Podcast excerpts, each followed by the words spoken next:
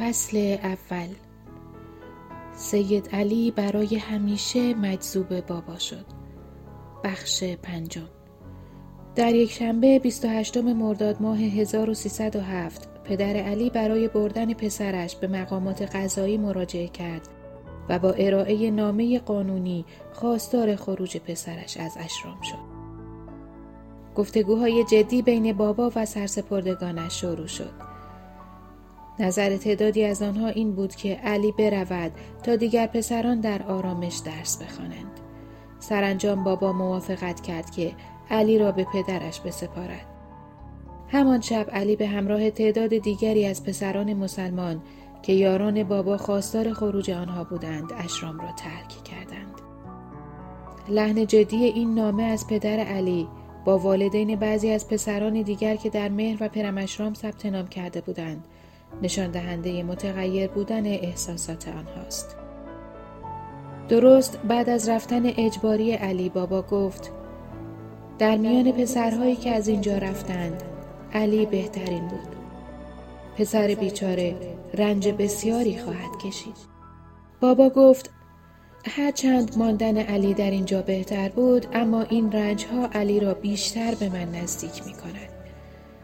اگر علی از این رنج ها دیوانه شود پدر و اقوامش شخصا او را نزد من باز میگردانند. حتی اگر علی در اثر این ها بمیرد رابطه او با من باعث خواهد شد که نزد من بیاید. بابا افزود عشق علی نسبت به من او را حفظ می کند عشق او همتا ندارد و این عشق بسیار شدید را هیچ کسی نمی‌تواند از او بگیرد.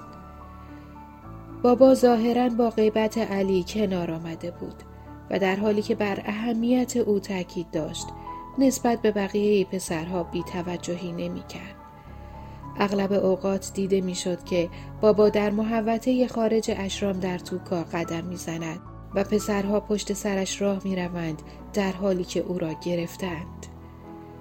اگرچه تعدادی از عکس های بابا در اختیار پسران قرار گرفته بود اما گروهی از پسرها می‌خواستند عکس های بیشتری از بابا در لباس های مختلف داشته باشند.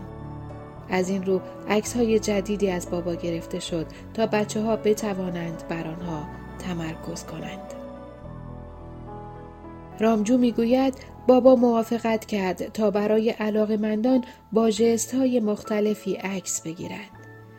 مهرا می‌گوید زمانی که ما در توکا بودیم روز تولد کریشنا فرا رسید. ما شنیدیم که پسران پرمشرام می‌خواهند این روز را جشن بگیرند. آن روز صبح بابا حمام کرد و صدره نو پوشید. من موهای زیبایش را شانه کردم. بابا به ملاقات پسران رفت. آنها او را همچون کریشنا لباس پوشاندند و از او با همین لباس ها عکس گرفته شد. چند روز قبل از آن در تاریخ چهارشنبه چهاردهم شهریور ماه جمعی از پسران ساعت یازده شب به پیش بابا رفتند. بابا قوانینی را که برای پسران تعیین کرده بود به تعلیق درآورده بود تا نگهبانان شب دیگر جلوی آنها را نگیرند تا آنها بتوانند در کنار بابا باشند. پسران التماس کردند تا بابا از اتاق بیرون بیاید. تا او را ببینند. هرچند انتظار می رفت بابا پسران را بازخواست کند اما او از اتاقش بیرون آمد بچه ها را نوازش کرد و با سخنان دلگرم کننده به آنها خوش آمد گفت. اسفندیار به یاد می آورد که بابا دوباره به پسران در مورد تجارب آسمان های آگاهی هشدار داد. او به آنها یادآوری کرد که عبدالله در زندگی گذشته خود در آسمان سوم آگاهی بوده است. اما تجربه شدید مسرت منجر به ایست قلبی او شد و جسمش را ترک کرد و در این زندگی به نام عبدالله بازگشته و تحت هدایت بابا قرار گرفته است. اسفندیار بعدها گفت من هم تجربه مسرت الهی را داشتم. یک شب در زمان عشق ورزی با بابا احساس کردم که در یک اقیانوس مسرت بیکرانم گویی که در این اقیانوس شنا می کردم.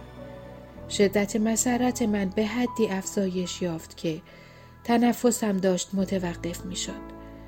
در آن موقع اسفندیار ناگهان به یاد توضیحات بابا در مورد مرگ عبدالله از مسرت شدید در زندگی قبلیش افتاد.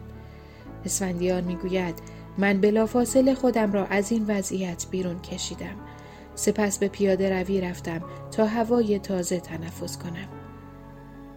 گاهی پیشرفت آگاهی پسران توأم با حوادث تنظامیز می شد.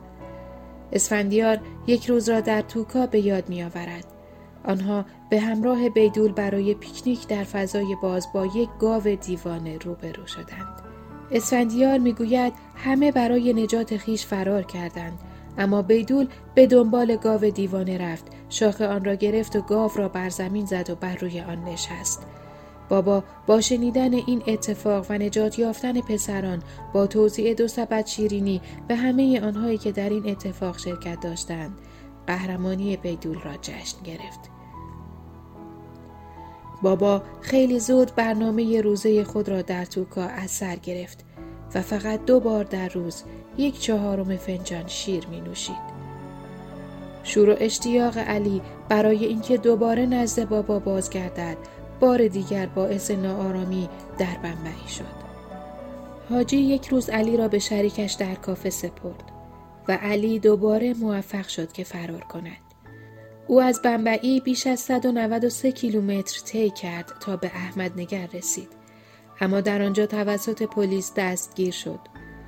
او را در پاسگاه نگه داشتند تا پدرش از راه برسد. اگرچه بابا دلتنگ علی بود اما به بقیه بچه ها بی توجهی نمی کرد. تو کارام نوجوانی بود که اصرار داشت بابا به او اجازه دهد تا رنجهای مرشد را به دوش بکشد. اما به جای آن بابا موافقت کرد که این جوان برای پنج روز فقط با چای و شیر روزه بگیرد. بابا به رامجو گفت که او یک شب تب بالای چهل درجه داشته پا و کمرش درد می کرده و برای دو شب قادر به خوابیدن نبوده. اصرار پسران برای سهیم شدن در عذاب بابا زمانی بیشتر شد که بابا به یکی از پسرهای اشرام به نام پاندیت گفت که هرچه در این دنیای خاکی بخواهی به تو می دهم و پاندیت در جواب با فروتنی گفت من می خواهم رنجهای شما تمام شود. بابا چنان مشغول کار برای پسران بود که مدت هجده روز حمام نکرد و اجازه نداد که ملحفه تخت خوابش عوض شود. حضور بابا در روستای توکا به گوش اهالی آنجا رسید آنها به نزد بابا آمدند و خواستار باران و کاهش خشکسالی در آن منطقه شدند. پیشبینی الهی بابا مبنی بر اینکه به زودی باران خواهد بارید عملی شد. اما پس از یک هفته بارش سنگین روستاییان دوباره بازگشتند تا خواستار اتمام باران سیلاسا شوند. اسفندیار تعریف می کرد به حدی باران آمد که درودخانه‌ای که در توکا به هم می پیوستند تقیان کرده بودند و سیل داشت تمام وسایل و دامهای روستاییان را با خود می برد. مهرا به یاد می آورد که باران چه تأثیری بر محله های زندگی در توکا گذاشت. او می گوید کف اتاقهای ما خاکی و هم سطح زمین بود. ما بر روی تخت خواب نمی خوابیدیم بلکه تشک های ما را روی زمین پهن می کردیم. یک شب آنقدر باران بارید که آب وارد اتاقمان شد و رخت خوابهایمان غرق آب شد. بابا پیشنهاد داد که جلوی در اتاق مانعی برای جلوگیری از ورود آب بسازند. با این موانع ساخته شده از ورود آب به اتاق جلوگیری شد. سپس بابا خواست آب باقی مانده در اتاق را با سطل و لیوان خالی کنیم. مهرا گفت ما موفق شدیم از این مشکل خلاص شویم. اما کف اتاق هنوز مرتوب بود و ما نتوانستیم شب بخوابیم. کشاورزان باران خواسته بودند و ما در حال غرق شدن بودیم. بابا در پاسخ به متوقف کردن باران این را اضافه کرد. همه افراد در اقامتگاه های جدید خود نمی توانند مستقر شوند مگر اینکه باران متوقف شود.